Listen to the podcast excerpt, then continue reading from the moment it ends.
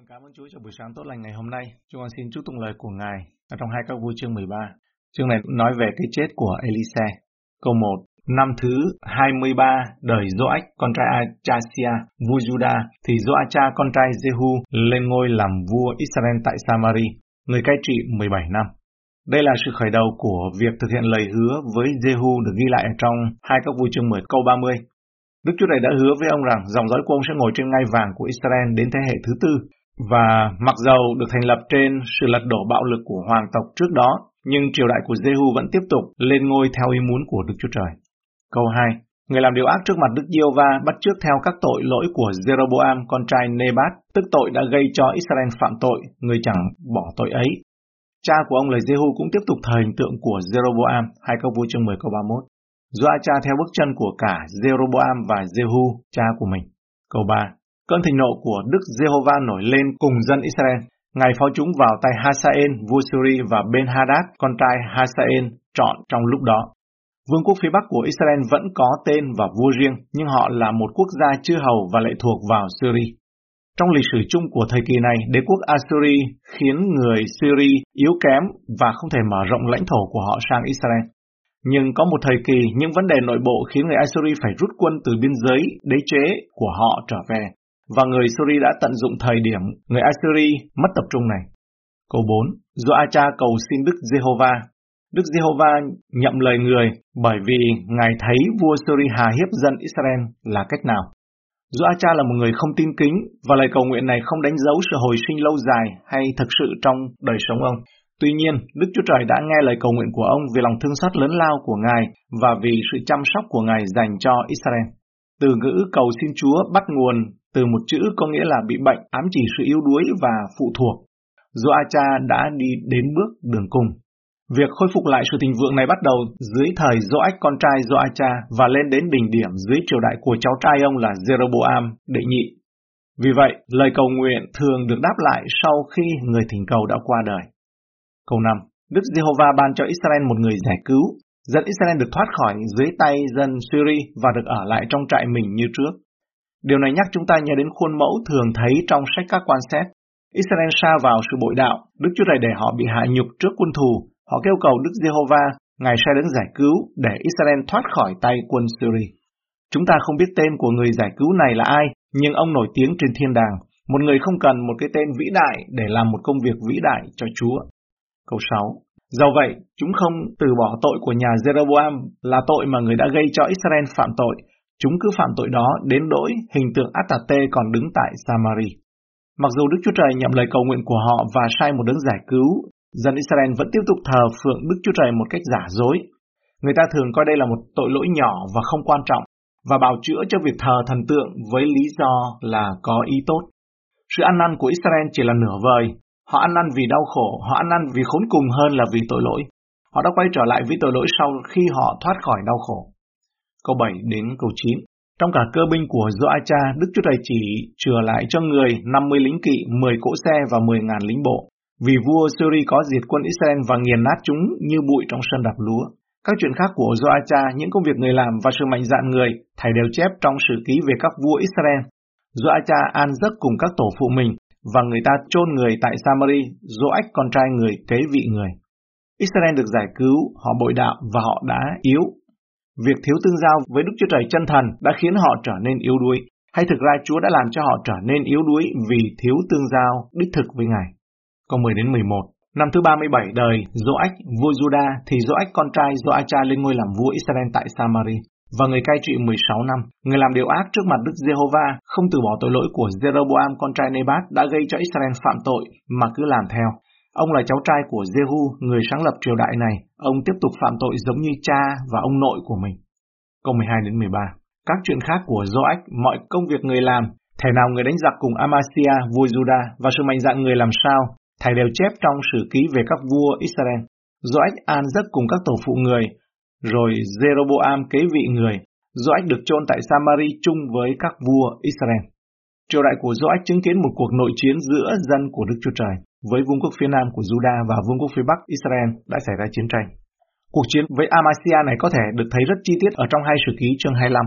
Nó kết thúc bằng sự thất bại toàn diện của Amasia Ông bị Joach bắt, làm tù binh và sau đó bị giết trong một âm mưu ở tại Laki. Câu 14a Elise bị đau bệnh. Ngay cả những người có đức tin và phép lạ cũng không miễn nhiễm với bệnh tật. Người đàn ông vĩ đại này của Đức Chúa Trời trở nên ốm yếu giống như những người khác, trong khi ông đã từng chữa lành như một kênh chữa lành quyền năng và phước lành của Đức Chúa Trời. Tại bệnh ấy, người phải chết. Mặc dù Đức Chúa Trời đã sử dụng Elise trong nhiều dịp để chữa bệnh cho người khác, nhưng Đức Chúa Trời đã chỉ định căn bệnh này làm phương tiện đưa Elise rời khỏi thế gian này. Đức Chúa Trời không có một cách duy nhất cố định nào để Ngài làm điều này. Thật sai lầm khi tin rằng tất cả những người tin kính đều chết trong giấc ngủ, êm ấm mà không có dấu hiệu bệnh tật trước đó. Câu 14b Joach, vua Israel, đến thăm người, khóc trước mặt người, mà nói rằng Phản ứng này của vua Israel có vẻ lạ lùng sau khi vừa đọc phần mô tả về tội lỗi và sự gian ác đã đánh dấu triều đại của ông. Tuy nhiên, điều quan trọng cần nhớ là Joach không phải là một người thờ các thần giả, ông là một người thờ phượng Đức Chúa Trời sai lầm. Ông có một số kính trọng đối với Đức Chúa Trời chân thần, và do đó ông có một số kính trọng và tôn trọng tiên tri Eli. Spurgeon nói rằng, Hỡi các bạn, chúng ta hãy tìm cách sống sao cho ngay cả những người không tin kính cũng có thể nhớ đến chúng ta khi chúng ta ra đi. Joach nói rằng, hỡi cha tôi, cha tôi xe và lính kỵ của Israel.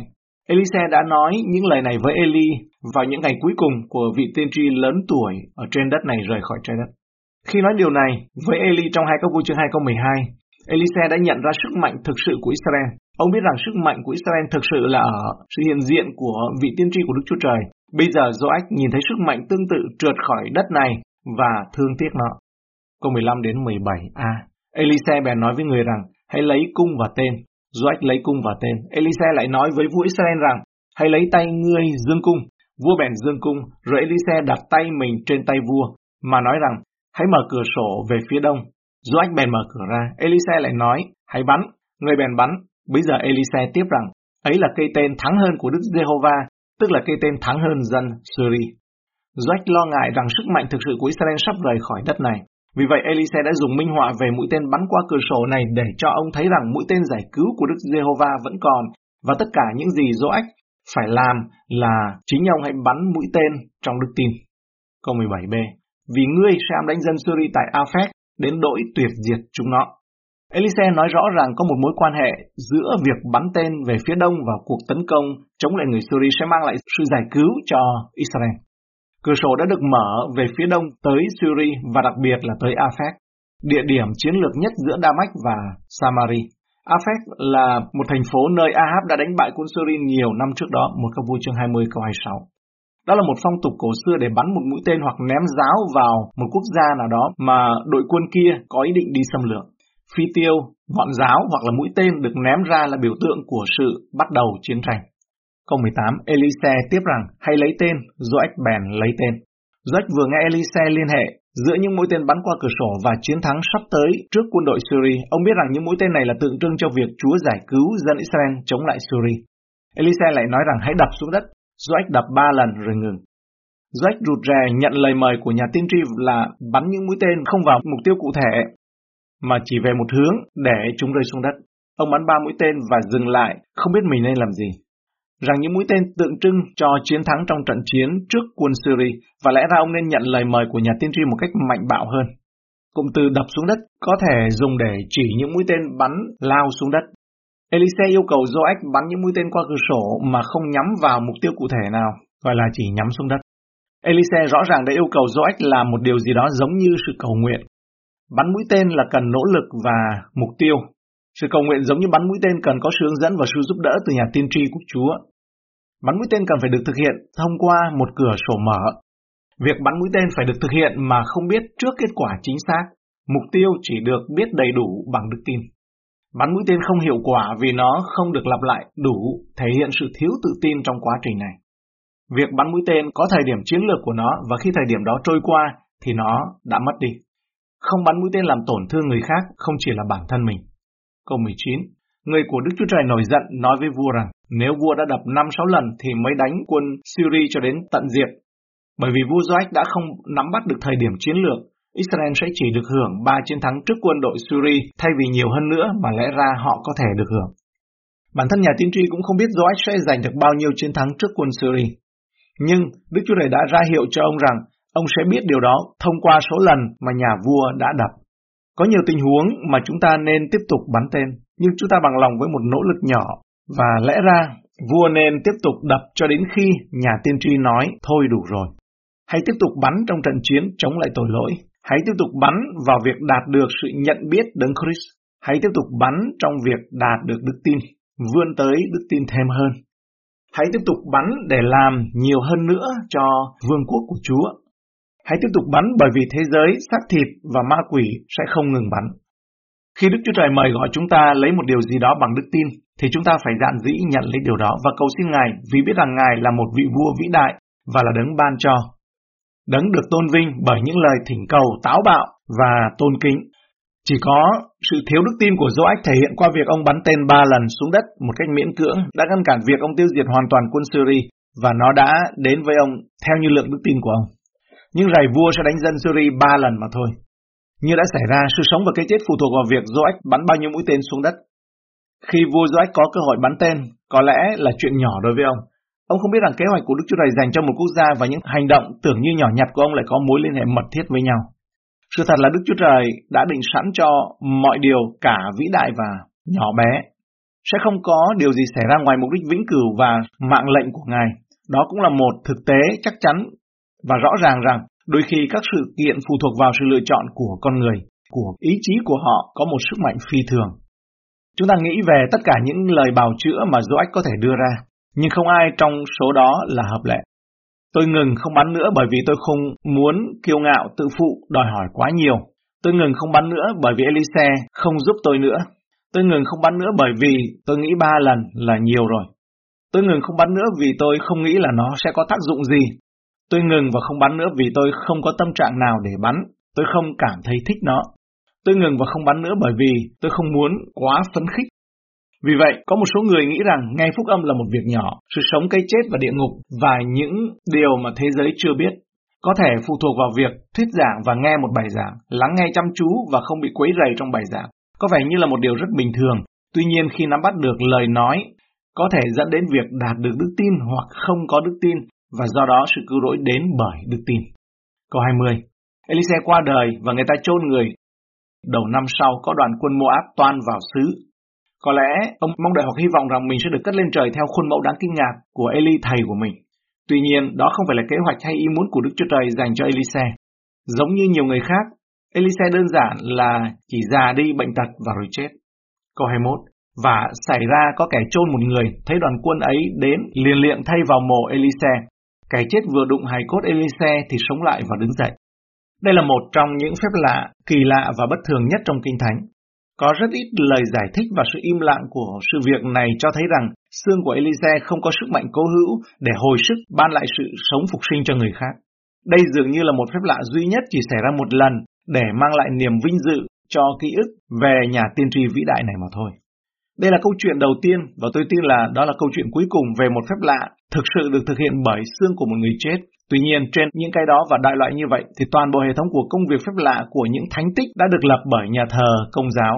Tức là nhà thờ công giáo thì họ lấy xương của các thánh đồ và họ du nhập về Vatican, chứa rất nhiều các xương các thánh đồ và thậm chí còn cẩn bằng những đồ tráng lệ nữa và xem những cái mẫu xương đó là thánh của những người tử vi đạo ấy. Chúng ta cũng có thể được hồi sinh khi tiếp xúc với những nhà tiên tri đã chết này. Câu 22, trọn đời Joacha, Hasael, vua Syri có hà hiếp dân Israel. Điều này đã được Đức Chúa Trời cho phép, thậm chí đã lên kế hoạch như một cách để kỷ luật quốc gia ương ngạnh này. Trong hai câu vua chương 8 câu 12, nó ghi lại sự biết trước của Elise về tai họa mà Asa, Hasael sẽ giáng xuống Israel. Câu 23, nhưng Đức Giê-hô-va làm ơn cho chúng lấy lòng thương xót và đoán và đoái xem họ vì cớ lời giao ước của Ngài đã lập với Abraham, Isaac và Jacob, Ngài không muốn từ bỏ chúng khỏi trước mặt Ngài cho đến ngày nay. Israel đáng bị kỷ luật này, nhưng Đức Chúa Trời không chịu từ bỏ họ. Ngài đã ban cho họ nhiều phước lành và cứu họ khỏi nhiều vấn đề và sẽ không hủy diệt họ hoặc xua đuổi họ khỏi sự hiện diện của Ngài. Câu 24 đến 25 Những chiến thắng của vua Joach trước quân Syria Câu 24 đến 25 Hasen vua Syria băng hà, Ben Hadad con trai người kế vị người, Doách con trai Joacha lấy lại khỏi tay Ben Hadad con trai Hasen các thành mà Ben Hadad đã đánh lấy được của Joacha cha người. Joach đánh Ben Hadad ba lần và khôi phục các thành của Israel.